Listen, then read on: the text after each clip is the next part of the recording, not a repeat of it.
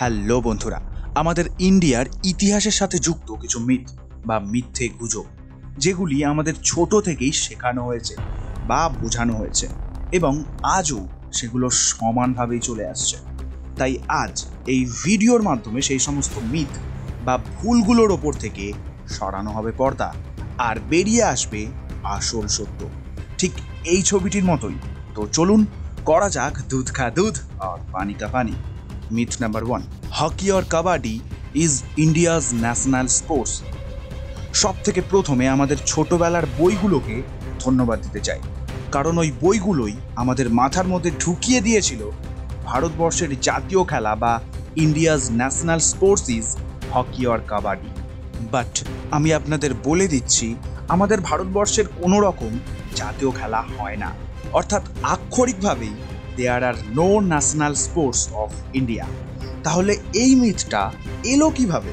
ধারণা করা হয়, ভারতবর্ষের স্বাধীনতা প্রাপ্তির সময়কালে ভারতীয়দের মধ্যে হকির পপুলারিটি চরম সীমায় পৌঁছায়। আর এটাই হলো এর মূল কারণ। কিন্তু সরকারিভাবেই কোনো খেলায় ভারতবর্ষের জাতীয় খেলা নয়। Myth number two Hindi is only national language of India আরও একটা ভুল। কারণ হিন্দি ভাষা হলো ভারতবর্ষের আরও চব্বিশটা আলাদা আলাদা সরকারি ভাষার মধ্যে। আর আমাদের ভারতবর্ষে যেমন সকল ধর্মকে সমান অধিকার দেওয়া হয়, ঠিক তেমনই সকল ভাষারও এখানে সমান অধিকার। তাই there are no any kind of national language in India myth number three Gandhiji is dancing with a British man আপনারা এই ছবিটিকে কখনো না কখনো তো নিশ্চয়ই দেখেছেন। হতে পারে কোনো মিমে বা কোনো প্রকার রাজনৈতিক পোস্টে। আর সেখানে এটাই বোঝানো হয়েছে আপনাকে।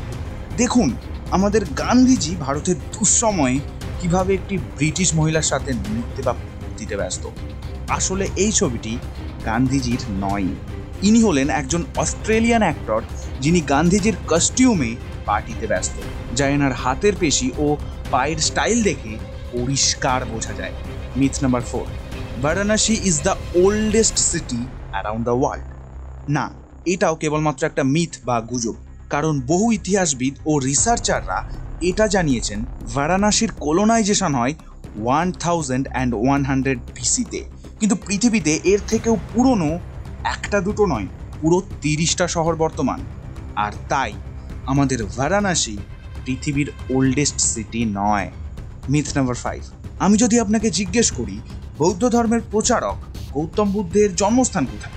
আপনি না ভেবেই বলে দেবেন আমাদের ভারতবর্ষে, কারণ ছোট থেকেই আমরা এটাই জানি। কিন্তু এখন আমরা এর সত্যতা জানব। আসলে ইউনেস্কোর অনুসারে গৌতম বুদ্ধের জন্ম হয় লম্বিনী নামক এক স্থানে, যেটি কিনা ভারতবর্ষে নয়, নেপালের মধ্যে অবস্থিত।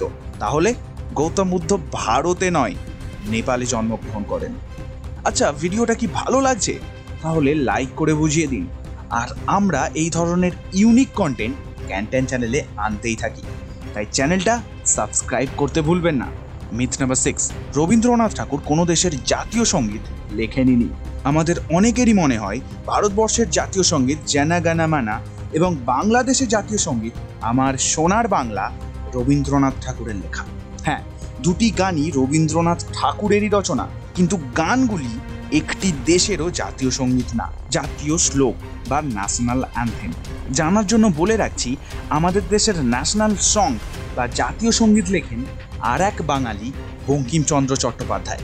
আর সেটি হলো Bande Mataram and the last myth myth number seven Mahatma is the father of nation Mahatma Gandhi যাকে আমরা ছোট থেকেই জাতির জনক হিসাবে জেনে এসেছি, এমনকি গুগল বাবাও মহাত্মা গান্ধীকেই ফাদার অফ নেশন বলে মনে করেন।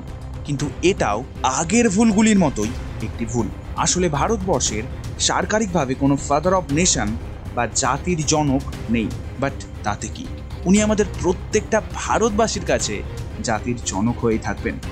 ভিডিওর শেষে কিছু দেশের নাম যেগুলি আমাদের দেশের সাথেই নিজেদেরও স্বাধীনতা দিবস পালন করে। এই ধরনেরই অবাক করা কিছু ফ্যাক্ট জানতে চাইলে এই ভিডিওটা চেক করতে ভুলবেন না। দেখা হচ্ছে পরের ভিডিওতে। ততক্ষণের জন্য কিপ সাবস্ক্রাইব স্টে আপডেটেড